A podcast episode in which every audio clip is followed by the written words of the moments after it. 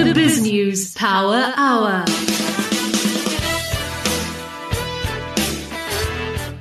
Well, it's the 25th of November, Thursday. Very happy day for us here at Biz News. Of course, it's payday. And because it's payday, we've managed to get Jared Neves to come and join us in studio today. No, not really. But at the end of each week, Jared brings us up to date on what the community has been accessing on the Biz News network. We'll hear more of that in just a moment.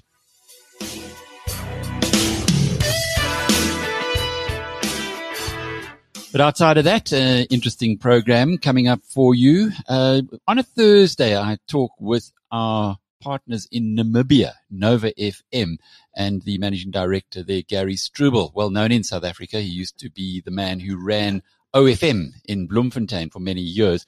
And it's an interview, really a, a catch up on what's happened in the business news over the past week. Uh, we'll go into that straight after our usual market report. And I suppose that's really the perfect opening for Jared to tell us what the business community have actually been accessing. That is watching on BizNews TV, reading on biznews.com and listening to on Biz News Radio uh, in this past week. Jared? Thanks, Alec. So on our website, the most popular post uh, is a mailbox by a Biz News community member. And unlike more conventional pieces penned by our readers, the anonymous contributor expressed their heartbreak about leaving South Africa in a poem.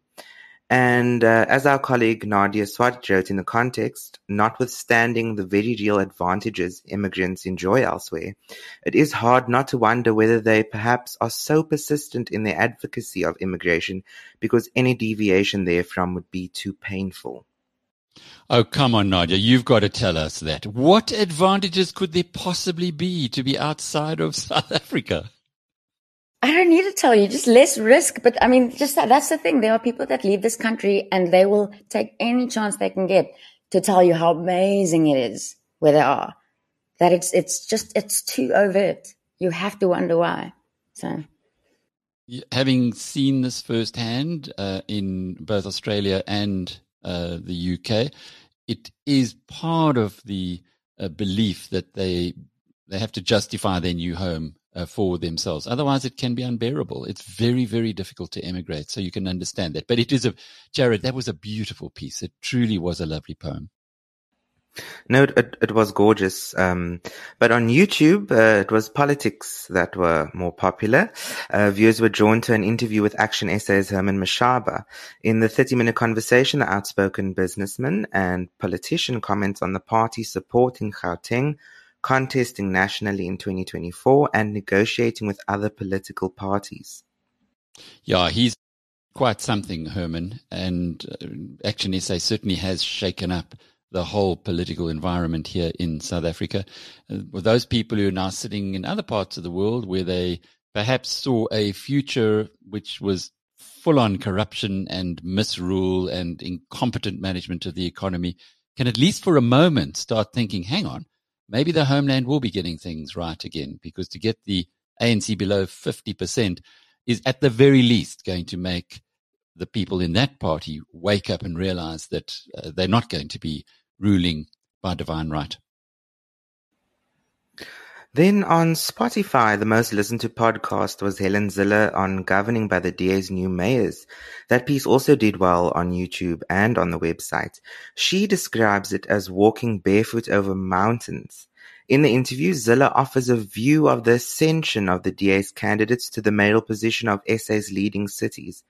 The seasoned politician notes that there are challenges that lie ahead, such as ridding local government of corrupt ANC cadres.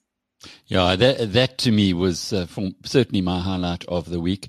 Uh, Nadia, again, you live in the Western Cape. Uh, you've had the benefit of uh, Helen Zille living there too, and being the mayor and being the premier of the of the province. What do people on the ground think of Zille uh, in that part of the country? I think that the approach is very. I mean, look, I'm newly. I can't even call myself a Cape Townian. Um, there's yet. there oh, yet It'll only be 40 years. You, you can so, take the, the Pretoria out of, well, wait, you can take the girl out of Pretoria, but not the other way around. Um, Got it. there's there's almost two camps. I think that there's some resentment because people don't think they that she sort of took the chance that she had back in the day, and that there was some DA fallout. But there's a lot of attention around her, and like Jared said, you can see it on all our platforms. She's a huge draw card, massive. Jared, Jared, what I like about Helen is that she always tells it straight. She's just, she's a straight shooter. There's no um, beating around any bushes with her. This is the way she sees it. You might not like it, but at least you know you're going to be getting a consistent person, which with politicians, well, it's not always part of the mix, is it? No, it's it's refreshing, and that's also what I like about listening to um, interviews with Herman Mashaba. But as Nadia said, when it comes to Helen Zille, it depends on who you're talking to in Cape Town, Jelly. BrightRock believes that with every change in life comes opportunity, and the markets aren't any different. The daily movement in the markets means change for us all, sometimes small, sometimes big. This daily market report is made just for you by BrightRock the first ever needs matched life insurance that changes as your life changes. Well, Nadia, now you get to earn that uh, paycheck that you get every 25th of the month, as we all do. What's in the news headlines today? Health Minister Joe Phaahla says that the discovery of the new B11529 COVID variant is still very fresh news and has caught the government by surprise, with health officials and scientists still monitoring the situation to determine how it could impact South Africa. Phaahla said that the government was only fully briefed on the new variant on Thursday morning and expects to receive further data over the weekend. He added that meetings will be held with government officials, President Ramaphosa's cabinet, and the National Coronavirus Command Council in the coming days to discuss possible intervention measures and restrictions. While Phaahla said that it was too early to predict what the exact line of action will be, he noted that the government has learnt a number of lessons over the past 21 months on what causes a COVID 19 wave to emerge and how to prevent the spread of a new variant. following reports that road agency Sanral had been approved for, for a 7 billion rand loan from the BRICS New Development Bank, the group has clarified that it couldn't get the loan because National Treasury blocked it. The loan was blocked because there was still uncertainty around e-toll collections in Gauteng, and Treasury was not prepared to take on the guarantees for the loan while this uncertainty persists. The government has been dithering on e-tolls for several years now, and motorists in the province refused to pay for the system that was forced on them without consultation, and authorities, despite many promises, refused to provide any plan for the system. And a storm is headed for the Western Cape and expected to make landfall from late on Thursday night and continue throughout Friday. This is according to the South African Weather Service, which warned during a briefing to the Provincial Disaster Management Centre. Regions expected to be most affected by the adverse conditions are the coastal regions along the Overberg and southeastern parts of Cape Town, including Strand, Muizenberg, and Cape Point, while the Cape Winelands is expected to see the brunt of the bad weather. This is according to local government, environmental affairs, and development planning MEC Anton Bredell. And now it's back to Justin for the market report. Thanks, Nods. The JSE All Share Index was flat at 70,500 in the currency markets, the rand is largely flat against all the major currencies to 15 rand 82 cents to the dollar, 21 rand 15 cents to the pound, and 17 rand 83 cents to the euro. Gold is up at $1,792 an ounce. Krugerrand will cost you around 30,000 rand. Brent crude is trading at $82 a barrel, and the premier cryptocurrency will put you back 930,000 rand. In the financial news, retailer Mr. Price says civil unrest in July costed an estimated 320 million rand in lost sales, but it has still upped its interim dividend by more than a third amid market share gains.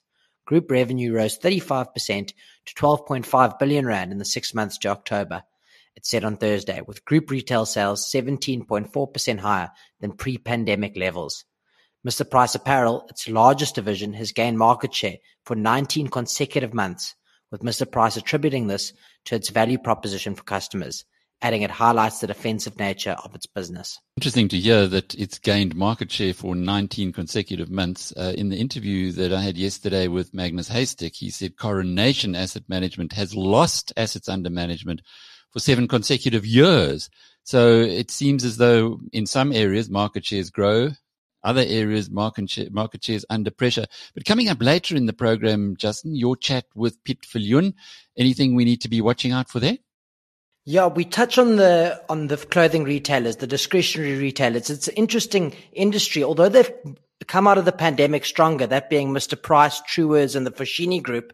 The South African macroeconomic backdrop, the customers getting poorer. Unfortunately, clothing does fall behind a lot of the day to day needs that you and I and every other South African consumer has.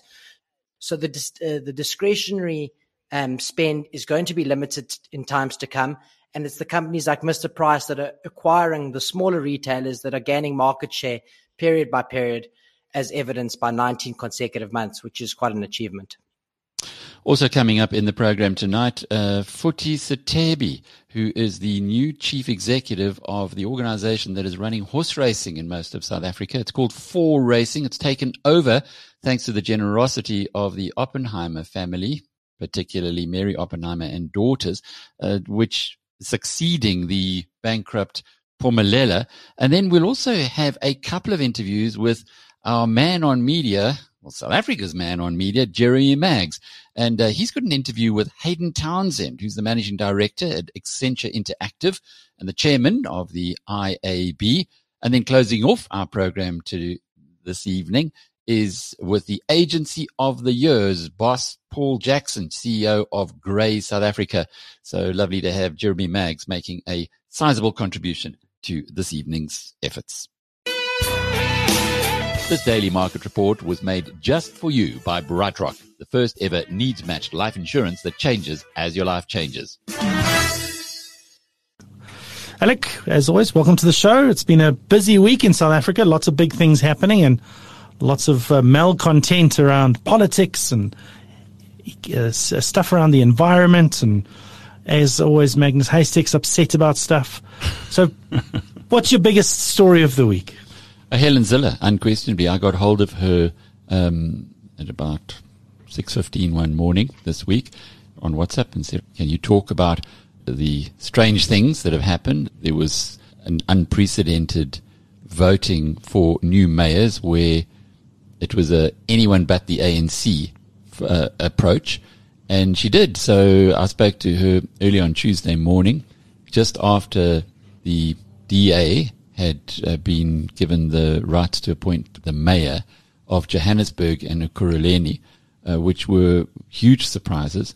Uh, they got the support there of Action SA and the EFF, and uh, Helen unpacked everything really well, and that's without question our top story because South Africans are tired of corruption, particularly in the major metros and no doubt elsewhere in the country as well, in the municipalities where it has really been a opportunity by the ANC just to plunder for many years now. And getting a new government, even though it's going to be a pretty dicey one because it's a minority government uh, in Johannesburg and Ekurhuleni, and then consequently uh, on Tuesday, the DA also uh, got the uh, the mayor of Pretoria or Tshwane rather, uh, and that does mean that the three major councils in uh, Gauteng are under the DA control, and of course add Cape Town, uh, and you got the four biggest in the country now. Which are sitting with it with the DA, with the exception of eThekwini or Durban, uh, where the ANC squeaked in by I think it was seven votes. But it's a it's it's all change in politics in South Africa, and Helen was uh, I think gave us quite a, a lot of reasons for sobriety, and no reason for to celebrate this yet because there's an enormous amount of work going forward and. Who knows? She said at any point the EFF might change their collective mind, and that would be the end of the mayor who was appointed at that point, at that stage, and uh, chaos will reign again. So we are in completely uncharted waters here in South Africa after the local government elections. So you speak of uncharted waters. The rand is in uncharted waters. That's a story from Treasury One on your site, and the uh, forecast doesn't look good for the rand going forward. Uh, mostly dollar strength at the moment, um, and uncertainty around inflation in the major markets, but what, what is the current um, uh, thinking about the direction of the rand? Well, the rand is now heading back towards 16 against the US dollar, uh, and it's not an unusual place for the rand to be. It bounces all over the place, Gary, and I think all we do, the one thing we do know, uh, being in South Africa, is that the rand will be volatile. Uh, and if it shows a period of strength, it's a very good idea to take the money and invest offshore because the weakness will follow as sure as night follows day. Uh, uh, the guys at uh, Treasury One, and you're talking specifically there about Andre Cilliers, uh, he's he's called the rand really well. When he's nervous, we're right to be nervous as well, and it is heading again uh, in the wrong direction for the moment. And a story that um, caught my attention, and, and we've seen a, a, number of issues pop up on social media around it, is of course Shell and, and, and their ambitions to do some exploration off the wild coast. It seems to have sparked some fury. Perhaps you can just shed some light on, on what are they proposing, because the story on your site uh, talks about the other side of the solar Sona exploration argument. Um, perhaps just give us some insights what's going on there. Well, you might recall if you go back decades in South Africa, the one weakness of the country as far as self-sufficiency is concerned is oil and gas. Uh, during the apartheid regime, uh, the Karoo was pockmarked with exploratory wells to try and find oil and gas within the country. Uh, then in the southern Cape, there was quite a lot of uh, searching for uh, oil or gas which unfor- well, it was very difficult to discover because the seas there are extremely rough, and they did find some oil off Mossel Bay, uh, but it, some gas rather off Mossel Bay, but uh, it wasn't enough by far to get South Africa self-sufficient. But all the geological surveys uh, would suggest, or those that, that exist at the moment, that South Africa does have offshore resources. There's uh, been some good finds off Mossel Bay. Technology has improved dramatically in the uh, in, in, the exploration area as well, as well as being able to pull gas out from rough seas. Uh, a few years ago, uh, Total managed to extract uh, gas from the North Sea and used similar technology off Mossel uh, off Mossel Bay or the Southern Cape coast to discover some really huge gas fields. Not as big as Mozambique, but uh, in South Africa's uh, uh, situation, unprecedented. Anyway, this has sparked a lot of interest from one of its competitors, Shell. And Shell's now going further up the coast towards the Wild Coast. Uh, that's off the Eastern Cape rather than the Southern Cape. And there's been a furore because of the way that Shell is exploring uh, for the oil and gas. It hasn't been properly surveyed in that area. It was never really considered as a uh, oil or gas province up until this point. And the technology that's being used is believed by a, a, lot of environmentalists to be very damaging, not just to the ocean, but to marine life.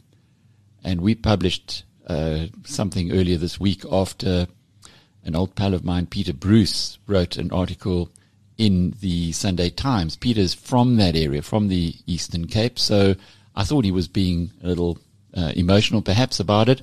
Uh, but the video that we published uh, was quite uh, powerful against Shell. And then this morning, because that's the way, that's what you do as a as a publication, as a journalist, uh, you give the other side. So we've got a other point of view on the exploration on the sonar, which says it isn't that dangerous. What I'm still not sure about is the the argument here is that sh- uh, you're not allowed to do this kind of exploration in on in the Atlantic or in Europe, but it appears as though you're allowed to do it in the Indian Ocean, which seems to be double standards. But I haven't had confirmation on whether that is true. That's what the environmental lobby says.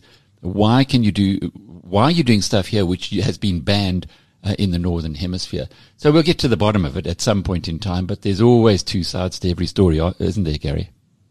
And it's great to find both of those on the website, biznews.com. You can go check out those stories and more. Lots of videos, lots of audio from Alec and his intrepid team of journalists from all over the world as they bring you all sorts of great information here from our little tip of Africa. How does business empower our nation? by bringing produce to our tables, giving us technology that connects us, hospitals that care for us, and the tools that shape our cities. And by backing the next generation of business owners. That's why South Africa banks on business. Business banks on us. Standard Bank. It can be. Standard Bank is an authorized financial services and registered credit provider. T's and C's apply. I'm Justin Roberts of BizNews, and with me for today's market insights is Counterpoint's Piet Viljoen. Piet, firstly, it's a beautiful day in Cape Town, 3.30 in the afternoon on a Thursday. You're firmly at your desk. Are you making sure that the portfolio is in good stead before the Christmas season kicks in? Well, the less the less I uh, play around with the portfolio, the better it does. So no, I'm not looking at the portfolio right now. I'm just uh, doing my normal reading and uh, resisting the temptation to go outside because it is such a great day. Awesome. Well, onto your readings. Uh, two of your favorite small to mid cap stocks, the Lewis Group and Sabvest, they came out with positive updates, one with results and the other one with corporate action, buying shares back. Your general marks on both, starting with Lewis? So, so Lewis is a very interesting company. I think it's a well-run business uh, that caters to a part of the market where there isn't massive competition at this point in time. There used to be a lot of competition, but um, a lot of capital is, is withdrawn from that market. So um, there's less competition around, uh, and they're doing very well um, in terms of the merchandise they provide to their clients. Uh, on top of that, you can buy this business, a well-managed business, um, at a discount to its net current asset value. So in other words, you're buying it at less than liquidation value.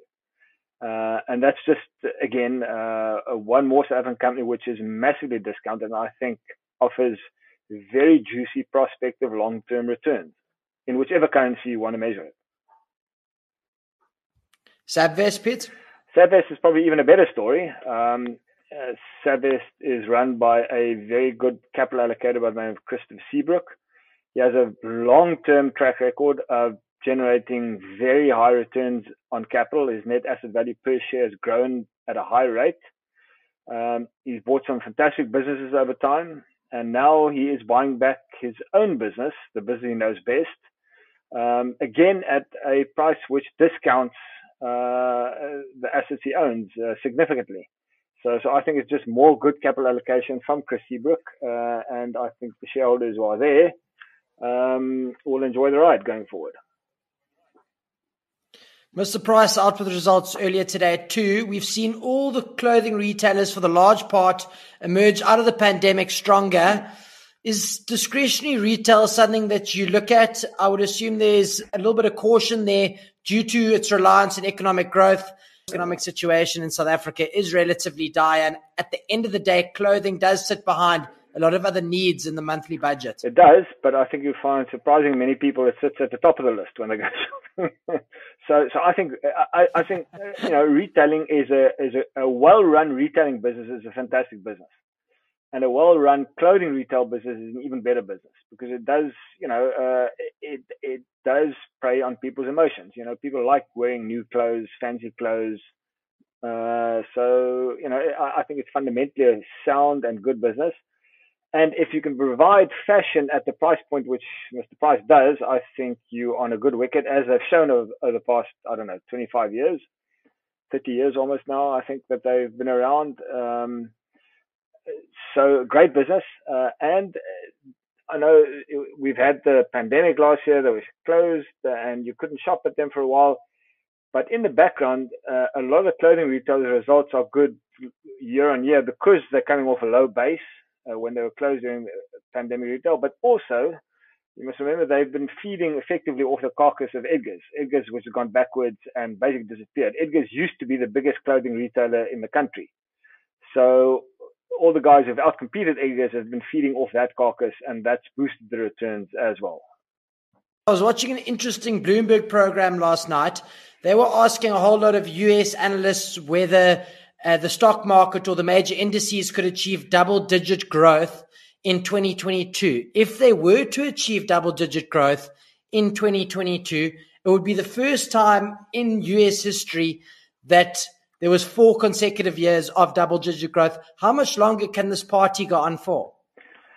Uh, as long as the Fed keeps printing money, I think it can carry on uh, for a long time. Uh, I, I, think uh, global markets are being supported by money printing, uh, by both fiscal and by both the fiscal and the monetary authorities. They are with negative and low and negative interest rates. Uh, the monetary authorities are supporting markets, and the fiscal authorities are supporting markets by by printing money and spending a lot of money on infrastructure and other projects. Um, so I think there's a chance. I mean, I, I hate making forecasts because I have no idea what the future holds.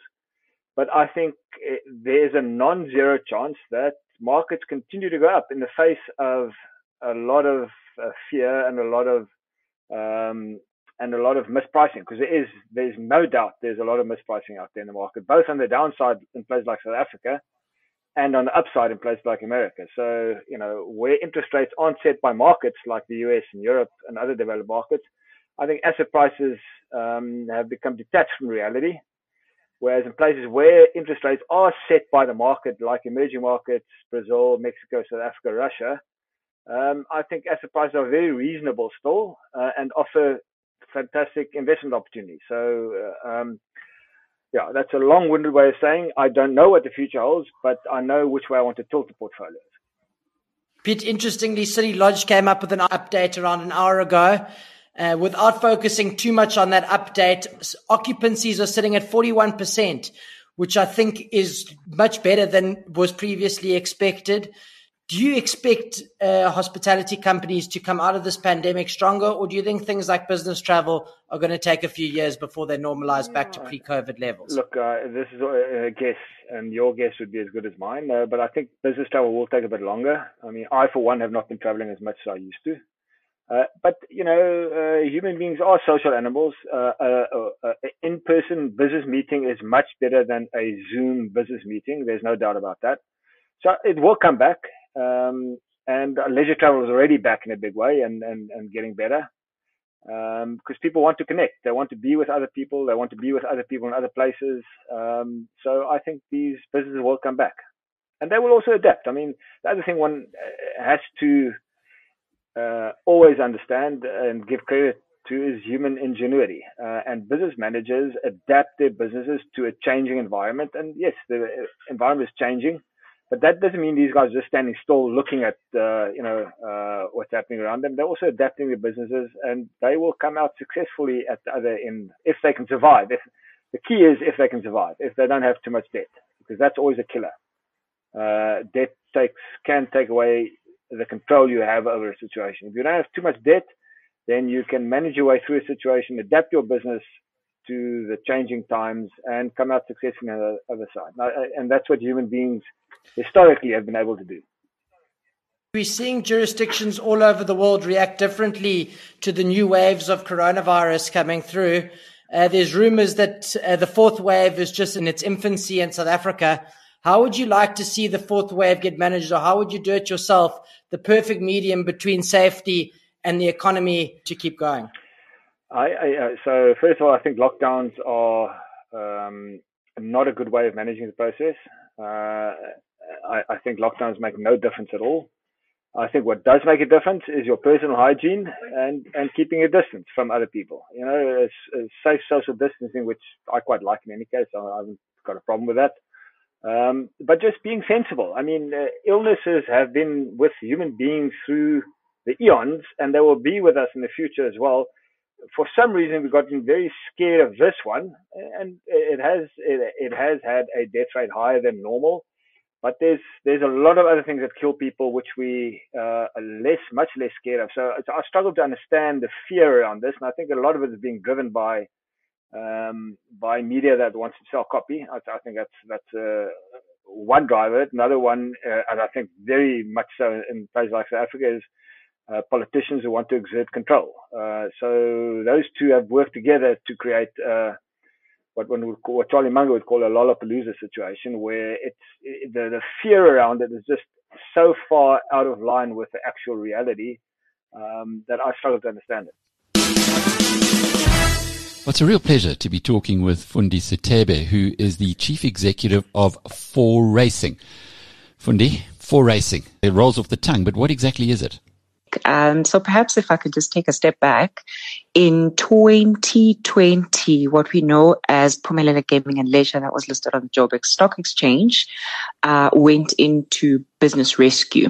And at the time, I suspect, uh, I was obviously not in the industry. I suspect that there was uh, plenty writings on the wall.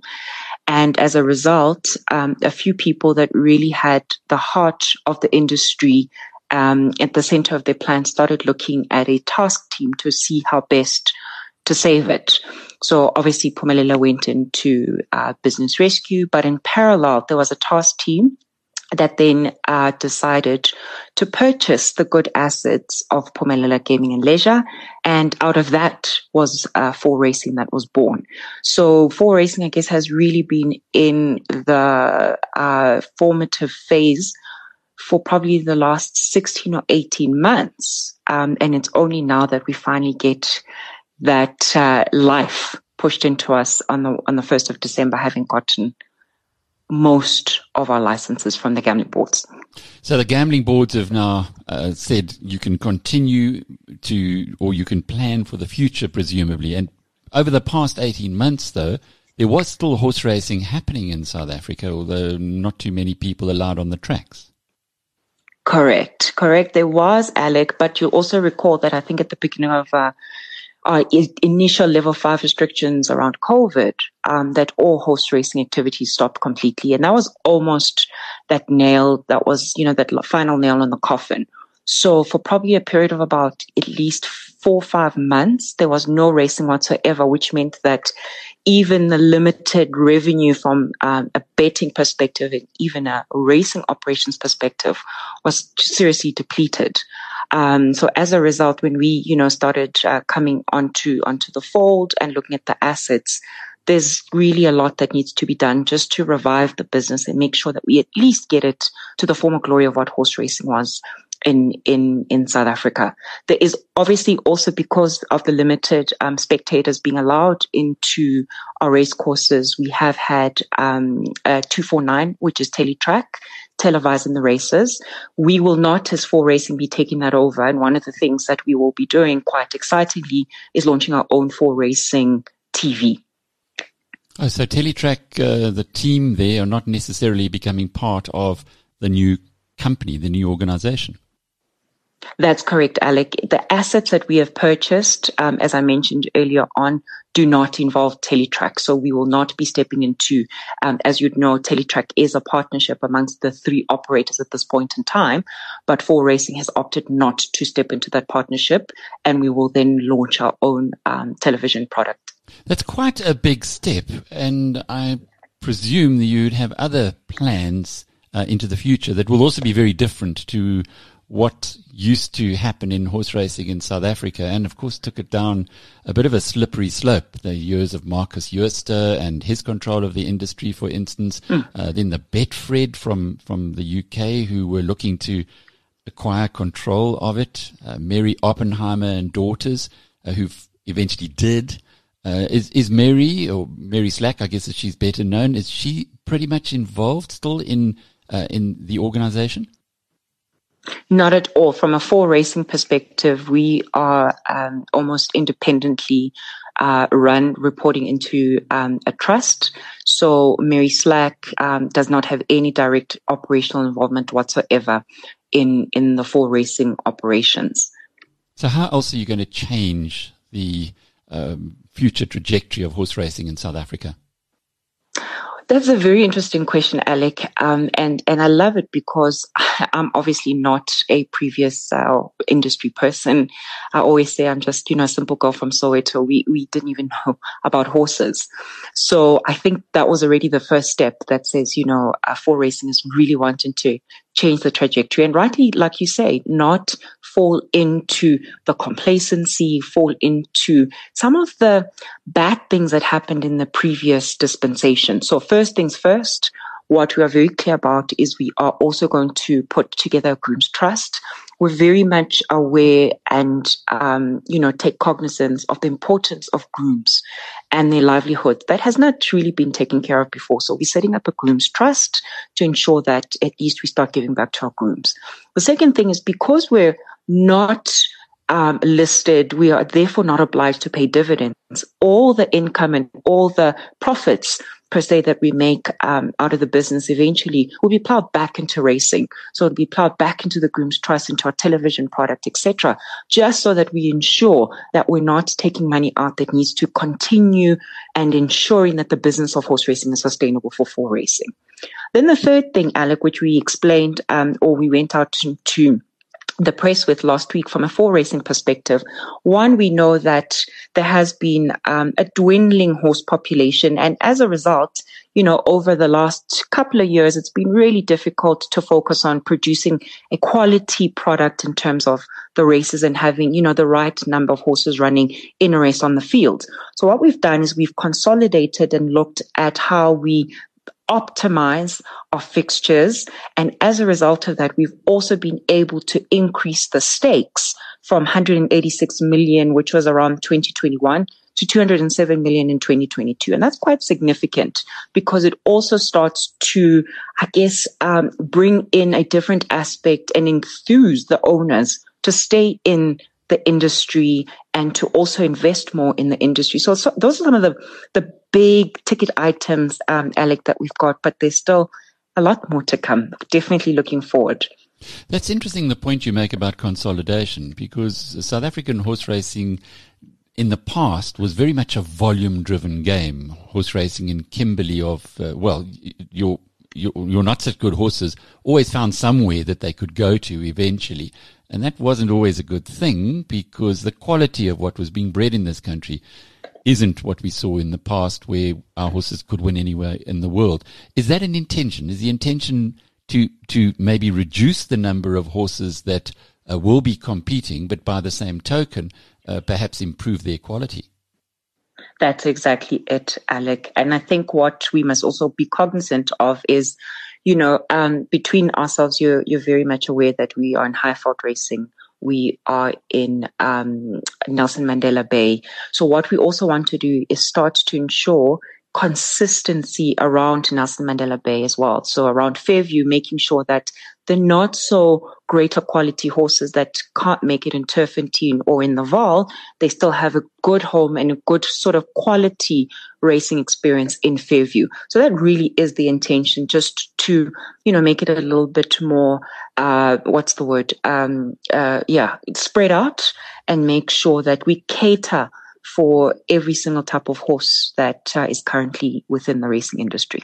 What about relationships with other parties? And here I'm thinking specifically about KwaZulu Natal, which is Gold Circle. That's uh, uh, in the past, Phumelela and, and Gold Circle were at each other's throats. And of course, then you've got another situation with horse racing in the Cape. And on top of that, the, the bookmakers. How are you approaching these uh, previously kind of uh, antagonistic relationships? Indeed, they, they have been antagonistic and we literally jump into a pot. That's still to a certain extent uh, antagonistic. You know, um, it always surprises me when we go to these uh, public hearings for the gambling boards, just how much animosity existed. You know, and, and we're almost painted with the same brush as the as the previous dispensation.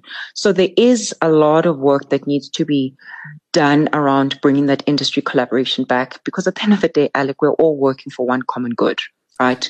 There are uh, certain things that need to be amended, that need to be changed. But I fundamentally believe that it's that power of partnership collaboration and just talking it out before we start litigating against each other will be incredibly important for us. Um, you know, in terms of our race operations perspective, we know that uh, Gold Circle is obviously licensed in KZN. We're not there except for, you know, some of our, of our, um, uh, we commingle in terms of the tote, but we have a great relationship with uh, Cape Racing, and that continues. But at the end of the day, I think the common theme between ourselves as operators, bookmakers, even the gambling authorities is to ensure that sustainable horse racing in this country is not never ever um, uh, threatened again going forward. And the big story, the big uh, potential for horse racing in South Africa was always the fact that brilliant horses could be uh, bred here, grown here, and The trouble was they couldn't be exported elsewhere because of African horse sickness, and there didn't seem to be Yeah. too much support by government, or perhaps realization by the South African government that were this to be allowed, a massive export opportunity for the country would open up. Is that a priority, or if so, are you making any progress on opening those doors? It most definitely is a priority. We, I don't think, have necessarily packaged a compelling story for government to actually understand the fundamentals of exporting and what it means and some of the things that are required from a South African perspective in terms of our own protocols to ensure that that export market, you know, is really protected. But I mentioned earlier on where I think it's also internally focused is unfortunately from a breeding perspective, the, the horse population has significantly been decreased on the decrease for the last five years. So you find that you've got fewer and fewer horses um, that can be exported, and when they can be exported, there's kind of this, you know, lingering protocol issue that's not necessarily been prioritized and been focused. So my intention is, as you know, as I uh, meet with both uh, sides of, of the coin, is to say how do we better then position ourselves and go to a DTI and go to you know, um, the uh, Department of Agriculture who, who oversee this particular aspect to say, how do we package ourselves as a good value proposition for, for South Africa, something that we should be proud of and, uh, definitely garner government support. And I, and I think that's one thing that's quite important, Alec, is for some reason, uh, there hasn't been mm, government support maximized. And I think one of the things that I would want, having come from a, you know, previous, uh, uh, state-owned entity is to ensure that we leverage off good relationships with government because you know it's it's through those uh, partnerships that we can move forward uh, in strength. In uh, this show, the big consultancy Accenture's foray into the world of advertising, I've got this question. Why are these two disciplines drawing closer? A couple of months ago, the first acquisition for Accenture in Africa is the company acquires the highly acclaimed King James Advertising and Communications Group. The move is a big step, I think, in Accenture's plan to drive what is termed experience led transformation through the notion of creativity. I want to know what is in store for the partnership and the convergence of agencies and consulting companies in general. That interests me. Hayden Townsend is the managing director at Accenture Interactive. Hayden, why would a consultancy want to move into this space?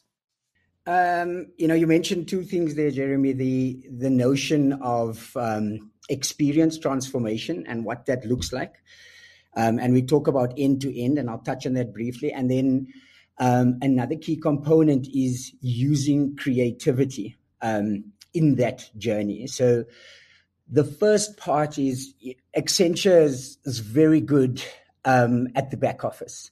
It's been built on the back office. you know procurement, HR, supply chain, operations, very strong in that area. Over the last 10 or so years, led by um, Brian Whipple largely um, on the building of Interactive, was this migration to the front office and to the customer. So getting a lot closer to the customer. Um, that's happened over the last five, six years where we're starting to connect um, back office and front office. And then um, the realization is that driving demand um, and growth. So very efficient um, on the one side, driving down costs, um, but we weren't very active in growing demand and growing revenue. So the transition to moving into more consumer facing technologies and then ultimately into the agency universe as we know it is kind of completing that puzzle, if you may, going end to end and going, we can now do back office, we can do front office, and we can drive demand um, on, mm. on, the on, on, the front end. I'll, I'll get to and, the creative side. Uh, let, us get to the creative. Yeah, let's get to the creative side of it. Yeah. So, so it's it's been a very interesting um, journey in in the understanding that innovation in business and transformation in business is actually not led from an operational efficiency point of view, but from an innovation point of view. So the understanding that you can build new business models, new ways of fixing old problems, you know, um, complex business problems are typically trying to be solved through rational means. And I think the realization that if we were to apply creativity into complex business problems, we would have a much better opportunity at unlocking the potential in those problems. Now, where are we going to find that creativity? There's no better place than the agency world. Unfortunately, at the moment, the agency world is focusing its creativity on such a sliver of the of the potential problem slash solution. So the thinking is if we can take brilliant creative minds who are focusing exclusively on communication and then embed them into business problems, we think the outcome could be exponential. And that's effectively where this journey is going. It would seem to me that often that word or that notion of creativity is a very amorphous concept. It's very airy fairy. How do you mm-hmm. sell the notion of creativity to clients who want hard nosed business solutions? That I would suggest is going to be your problem. Yeah, you see, we Accenture has been doing it through the term innovation and particularly around technology. So things like, you know, blockchain and the metaverse and um, all of the, the, the classical technology led innovations is where it's been built, right? And now there's a realization that there is a human being attached to it. And I, I, say a realization that should sound obvious, but they are consumers at the end They yeah. have feelings and emotions and and actually connect with storytelling and all of these things that the agency world have been brilliant at for literally centuries now. And we are now looking at bringing these two together to going, technology isn't an end in itself. It's meant to fix a problem, make the world better, transform a business. And then if we connect the technology with creativity, the actual innovation becomes exponential. And that's um, that's kind of where we are connecting those dots. And you're seeing a lot of it happen. Um, you know, if you look at some of the the agencies that have been in the system a lot longer, like Rothco in Ireland. You know, if you look at their data-led Grand Prix, whole communications in China, using e-commerce and creativity um, for KFC. Um, and there are numerous of these examples where we're starting to connect creativity, technology, data, and innovation in a way that's driving business outcomes. And, and the focus is significantly on that part of this journey. We're never going to forego brilliant advertising. It has its place and it is very powerful. I'm not one of the advocates that says advertising's dead. I think mm. it is very important and will always have a pivotal role to play. But it can't be the only lever that we pull, and it can't be the only thing we're focusing on at an agency level. We've got to expand and open the aperture quite significantly. And I think that's why you know the the kind of forward thinking creative agencies you know like the drogers and the king james um, of this world are excited by this opportunity because they've been thinking beyond the screen for a much longer time and never been able to unlock the true value. And I've got numerous cases, you know, as soon as you talk to them, they go like, geez, we had this idea and we could never make it happen, or we could never validate the business case, or we could never complete the supply chain to make that happen. And now all of these things basically become this massive opportunity in front of all of us.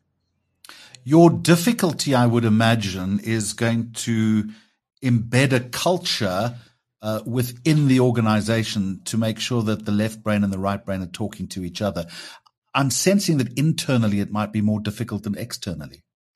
Very much so. Um, you know, having said that, I think for me personally, as as kind of interactive Africa, we've got a, a few people who have have walked this journey um, before us. You know, so Fjord almost ten years ago coming in, and I think if I use Fjord as a as a as a as a kind of proxy for what it could look like and where it could go, we have started embedding design thinking into strategy and consulting. So there's no longer this kind of um, zero based budgeting approach. Of course, it's still there, but it's not starting from a point of how do we strip out cost. Mm. It's not starting from a point of let's scale the business down. Let's cut this out. It's actually starting from the growth mindset. And now we've got strategy and consulting using, you know, design thinking, like describe, design, deliver, using all of these models that are consumer led, bringing in research, and you're starting to see the fusion happen. Now, if I use that for where the world could go, that is where we can take the creativity and embed it completely into, into Accenture, broadly because that's the holy grail. That's where success actually rests. If we end up just being an ad agency in the group, we've failed, right? So if we look at how strategy and consulting's evolved, that partnership between creativity, consulting, innovation is where it sits. Now, from a tech point of view, you're always going to have big system integration, SAP, Oracle, ERP stuff. And we're probably not going to significantly change the technology behind it, but the outcomes and the way we get there would be starting from a very different point. Typically, Accenture could start from a system integration technology point, and now we're starting from a consumer point. So the actual solutions are probably going to be quite different. Hence, all these new technologies, right. the Adobes and the Salesforce and the Sitecores of the world, becoming more and more important because we're solving for consumer problems. It's not just tech to make procurement better. The power of creativity in solving business problems. Hayden Townsend, thank you very much for joining me. Thank you so much, Jeremy. Now, Adland has had a tough 2021. It's been rough terrain to navigate. My question is, how have advertising agencies overcome the pandemic and the post pandemic challenges? And maybe more importantly, what's the pivot like for 2022? Uh, Paul Jackson is the chief executive officer of the Grey Group in South Africa just been awarded the Medium Size Agency of the Year at the annual Financial Mail Ad Focus Awards. As far as that's concerned, Paul Jackson, uh, congratulations and well done. I want to start with this though. Your agency group took its own advice this year. You started to advertise yourselves on billboards, uh, something that the industry doesn't always do. What informed that? Well, absolutely, Jeremy, and I'm glad you noticed them. So, so thanks, thanks for for raising them, and, and, thanks for mentioning it. Uh, but it's obviously it's working, obviously, yeah. So, as you say, sometimes we don't take our own medicine. Sometimes uh, we don't take our own advice, which is you know quite silly sometimes. But uh, yeah, we've we've had a lot of fun um, doing that, and uh, we've advertised on you know around 50 billboards around the country um, just to raise the profile of the agency. Um, uh, to be frank and to be honest, we took full advantage um, of a lot of the inventory that was available, and we sure. thought, um, let's make the most of it. And we had a lot of fun, you know, really getting our message of famously effective out into the market. Um, and actually taunting some of our competitors and have a little bit of fun with them. And we posted some of those billboards right at their doorstep um, which uh, which is a little bit of fun. I don't always, think we do enough of that. always, always a good strategy. I don't think this year, though, Paul Jackson, has necessarily been fun for the advertising and the marketing industry. How tough has it been, and how have you had to pivot? Yeah, Jeremy. I mean, I, I think you know for all businesses, but you know, especially our business um, in the in and the ad industry, it's it's one of the industries that really is a, a bellwether for the economy. You know, we usually the first to take the cuts and uh, you know sometimes the first to feel the benefits of an upswing. Um, when COVID hit, uh, especially uh, with the with the lockdowns and and, and the uh, the alcohol bans, etc., it really hurt a lot of our clients. And uh, in in in alcohol and automotive and transportation, etc., etc., you know, all of those industries were were really badly hit. So um, yeah, as the ad industry goes, um, you know, we were the first to take those hits. We had to, uh, you know, really align and, and, and make sure that internally we were there to support our staff, number one. Um, and then very importantly, support our clients. You know, we all knew that this was going to be a short term um, cut and that we would need to support them. And as long as they came through it, we know that we knew that as the agency, we would come through it as well. And uh, I think that's the key themes for, for us throughout this period has been partnership with our clients uh, and supportive of our people internally at the same time a lot of brands would have taken a decision to eschew advertising completely. So it does raise the question about how do you convince people that advertising is still relevant, why they still need it, because that's where the debate has gone. Absolutely. And, you know, funny enough, this period has actually been almost like a little experiment. It's actually uh, proven the efficacy of advertising. And I'll, and I'll cite you one or two examples. We've seen some of our clients that have cut budgets um, have really battled to come back when the upswing in spenders has started to occur. Um, another client of ours, a very good example, is the Savanna cider um, uh, brand. Actually, has been spending throughout COVID and throughout the alcohol bans and lockdowns, and they're probably one of the most impacted um, by the government restrictions. and we've seen literally their their their sales and market share double, you know, double in the past 12 months, and that just goes to show that you if you back and you support your brands um, in periods where your competitors are pulling back, you can take share. You know, so it works. Advertising works, and uh, you know we're very proud of, of the work that we do and uh, the effect that it has on, on our clients' businesses. Paul Jackson, I've just had a very interesting conversation with Hayden Townsend from Accenture, and uh, you'll be aware of the merger with the King James Agency in Cape Town. He was talking to me about the power of creativity, yes. not just in communication, but to solve broader business problems. Do you think that's where your industry inevitably has to go to? That it's not just about communication, but it's right across the value chain?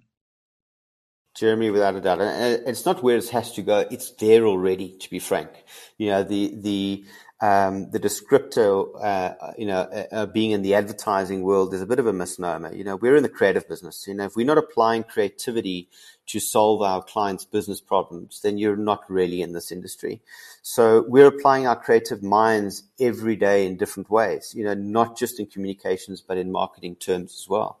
Um, you know, when we had those first lockdowns, um, you know, we had to pull the comms on many of the brands um, during the period, especially comms that showed groups of people socializing all around alcohol.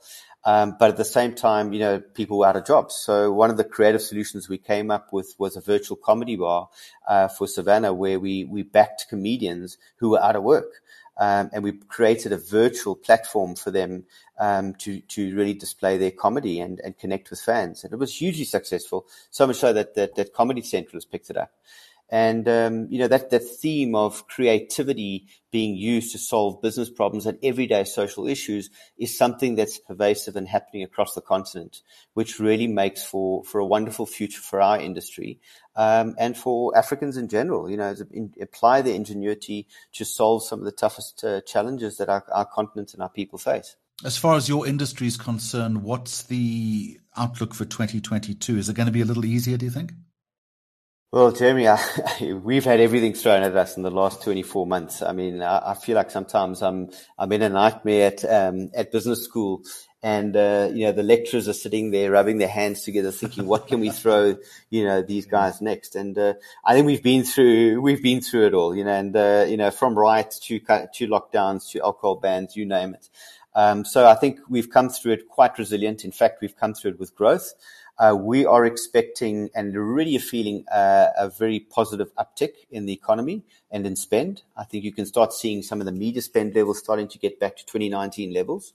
Um, so we're quite optimistic for the new year. I think we've got a lot of pent up demand.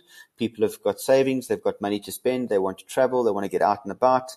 Um, and after any big recession or post war uh, kind of period, you do see this revival in spend and activity.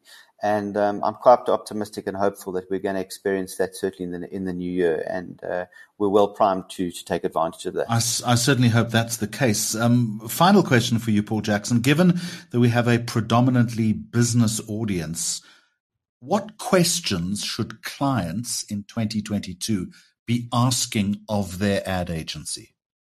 Well, I think you know it, it's not so much of the ad agencies, but it's really of the consumers. You know, and you know the ad agencies can help solve those problems. But what is it that consumers are wanting, needing, desiring?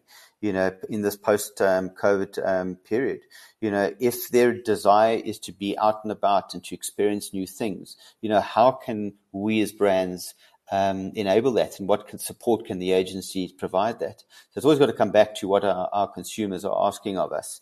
Um, and they're looking for new experiences and they're looking new ways to connect with people. Um, you know, they're tired and I think a little bit jaded with the, this lockdown period and want to get out and about and, and start experiencing life again and enjoying life. Um, obviously in a in a restricted environment, and uh, you know how can we as brands and companies facilitate that and make sure that we deliver that? And those that do, those that are in the front foot and those that are proactive about it um, will definitely see the benefit, um, you know, from their activities.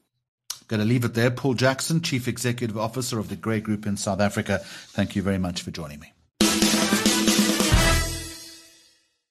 Well, thank you for being with us this Thursday, the 25th of November, and indeed through the week. Uh, tomorrow evening on Fine Music Radio, we have uh, Carrie's Corner with Carrie Adams, where she talks about things like having a tipple and uh, and a sipple and wine and liquor and just having a bit of fun and of course a little bit of music too. So don't miss Carrie if you are in the sound of the FMR uh, broadcast uh, on High FM. We're back again on Monday with the Power Hour. Until then, have a wonderful weekend. Cheerio. You've been listening to the Power Hour brought to you by the team at BizNews.